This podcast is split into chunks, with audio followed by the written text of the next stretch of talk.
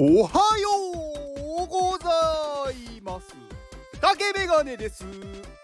竹メガネの元気お届けいたします。元気。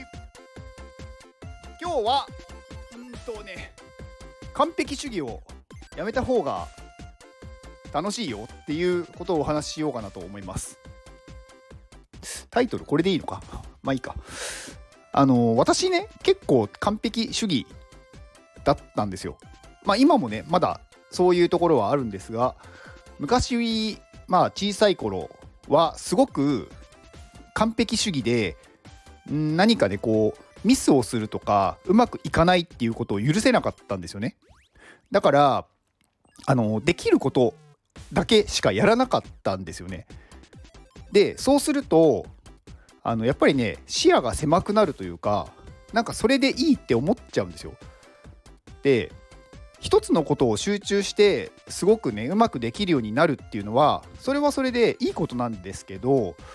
なんかねそこでやっぱりね成長はあんまりしないんじゃないかなって思ってて、で今はなんかその経験からいろんなねことにこう手を出して手当たり次第やって、なんか自分がねこうなんか引っかかったものだけやる方がいいんじゃないかなと思ってます。なんかねこう一つのことに集中しちゃうと、なんかそれがうまくできるじゃないですか。でそうするとそればっかりやることになるんですよね。だから私ね、なんかこう例えばなんかゲームとかもできるゲームだけを何回もクリアしてたんですよ。でもそれって成長しないじゃないですか。同じことしかしてないんで。だからそれだとやっぱ時間がもったいないというか、でもその時はね、その完璧にできる自分がかっこいいって思ってて、なんかそれをずっとね繰り返してたりしたんですけど、そうするとやっぱりこう成長していくというか、こうね年齢を重ねていくにつれて、自分がいかに情報を持ってないか、なんか一つのことしか知らないとか、なんか他のねこう広い分野とかいろんなことの経験値が全然足りないんだなっていうことにね、ぶち当たったわけですよ。でその時に、そこからね勉強すればいいんですけど、それを分かってるんだったら早めにやった方がいいじゃないですか。で私はね今そのフェーズなんですよね。だからいろんなものになんかちょっとでもこうね、自分のこう金銭というか、なんかこう気になったことはとりあえず手を出してみる。がっつりね深く入らなかったとしても、とりあえず触れてみる。でなんかそこでやってみて、もう少しやりたいなって思ったらやるし、なんかやってるうちにいつの間にかやらなくなっているってことは、そもそもね自分のこう本心というか好奇心をくすぐられなかったので、もうそのまま放置する。そっちの方がねいろんなことに情報が入ってくるし、なんとなく知ってるっていう感じにはなるんですよね。だから私本とかもいろんな分野の本を最近買ったりとか読んだりするんですけど、結構ね全部読んでないとか、なんか最初のパラパラっと 2,3 ページしか読んでないっていう本も結構あるんですよ。でもそれはそれでいいと思ってて、だってそこの分野に対して興味がないってことが分かったんでね。だからもしかしたらこの後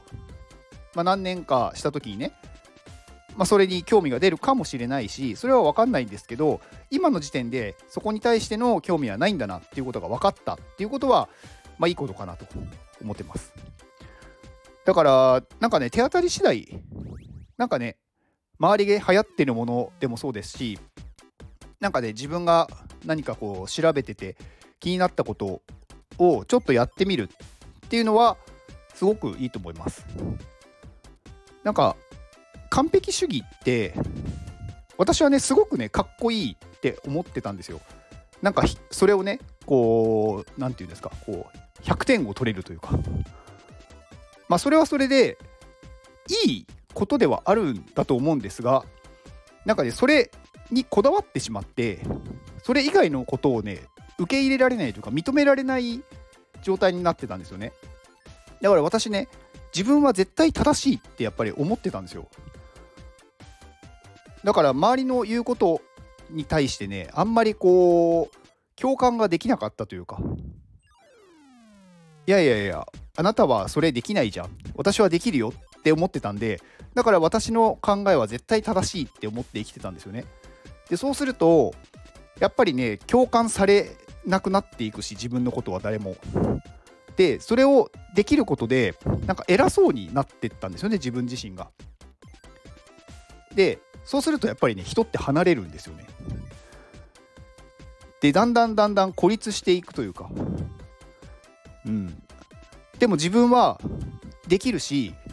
なんでみんなが分かんないのかが分かんない。だからすごくこう矛盾というのか葛藤があるんですよね。自分はできるし、なんだろう、完璧なのにできない人たちが自分のことをおかしいと言ってるっていうことに対して、なんかそこがすごいストレスになってるんですよね。でもやっぱりね、こう何でもそうなんですけど、完璧にできることがいいことではないんですよね。まあ、できる方がいいとは言いますけど、別にできないからダメではないんですよ。だから私はね、なんかそこがね、なんだろう、0-100で考えてたというか、なのでそれしか受け入れないってしちゃってたんで、なんか私の意見に一致する人しか無理っていう感じだったので、すごく生きづらい人生を生きてました。まあ、どこでね変わったのかっていうとね、やっぱりいろんな経験というか、なんかすごいね、こう挫折だったりとか、なんかこう辛いことがあって、そこでなんでだろうって考えたんですよね。なんでそう思うんだろうみんなはと。だって完璧の方がいいじゃんって思ってたんですけど、なんかいろんなね本を読んでいくうちに、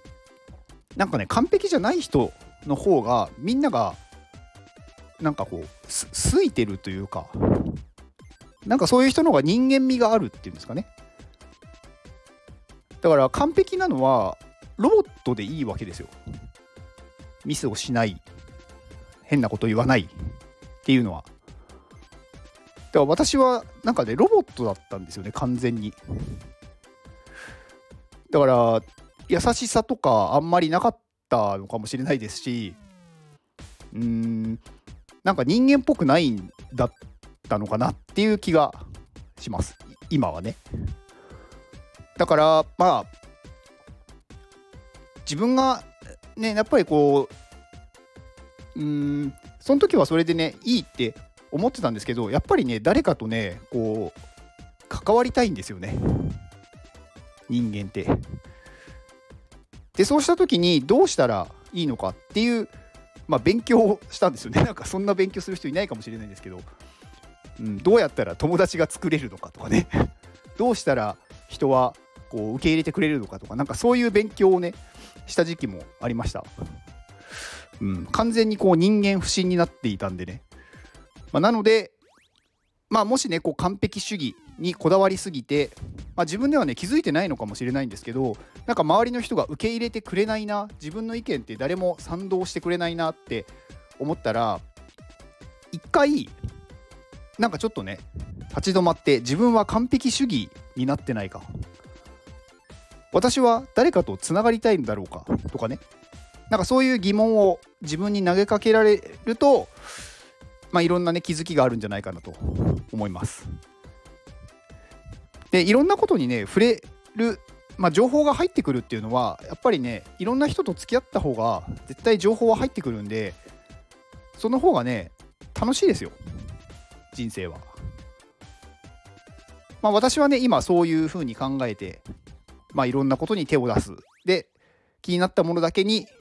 こうフォーカスしていくっていうことをしてます。まあ今の現時点での私なので、それがね絶対の正解ではないんですけど、私はねそういうふうに思って今活動してます。で結構困るのは、まあ、お金がかかるっていうところですよね。まあ、どっか行きたいとかこれが欲しいとか思った時にやっぱりどうしてもお金がかかるんで、まあ、そこに関してはねもうかかるけど別に、ね、お金は後で、ね、こう稼げばいいので、なので気にしないで使うっていう、これもね大事かなと思います。私はねそこもね堅くなにお金を使わないように貯めるっていうことをずっとしていて、無駄ななんかこうお金はあるけどやりたいことはないみたいなね、なんかそういう無駄な時間が結構ありましたので、あるお金は全部使いましょう。はい、以上です。この放送はユミさんの元気でお届けしております。ユミさん元気、ユミさんありがとうございます。ユミさんね、はい、フラワリーフレンズという、コスプレの、コミュニティですね。コスプレのコミュニティというよりかは、コスプレしてる人は一人なんですが、そのねモデルの人、白玉ちゃんというモデルの人がコスプレをしているのを、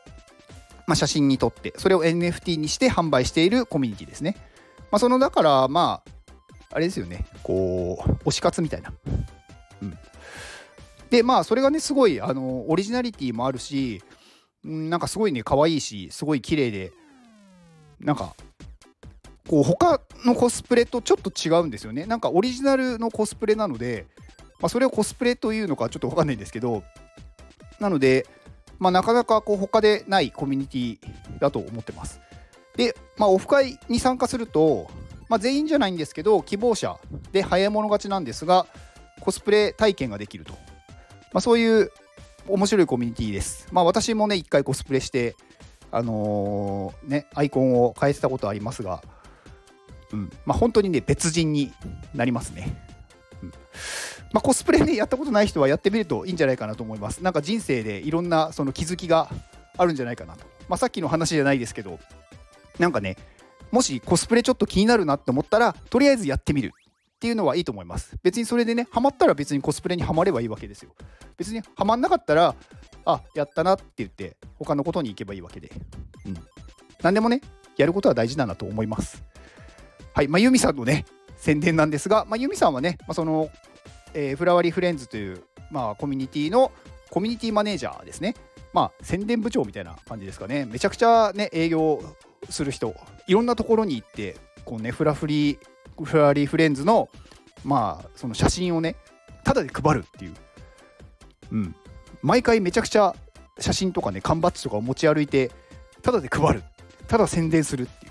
でそれもねなんか多分ね自腹でやってるんですよね。それだけ本当にハマれるものってなかなかないなと思ってて、それはすごいことだと思います。それでいてね結構いろんな人たちにちゃんとこう気を使えるし、なんか別になんか自分さえ良ければいいっていう感じでは全くないので、すごくねなんかこういう人がコミュニティにいるとコミュニティはすごい楽しいっていうか盛り上がるんだろうなって思ってます。はい、ユミさんの、X と、スター F もやってるんで、スター F とあとフラワリーフレンズの、コミュニティのリンクを概要欄に貼っておきます。で最後ね宣伝です。私の、放送で有料の放送で来月の元気をくださる方を募集しております。こちらもね概要欄に貼っておきます。この、放送の最後にお名前を、呼ばせていただいて、元気をお送りさせていただくっていうだけなんですけど、そちらをね、その中に宣伝したいことを言ってもらえればその宣伝もしますので、こちら購入くださると私がより元気になります。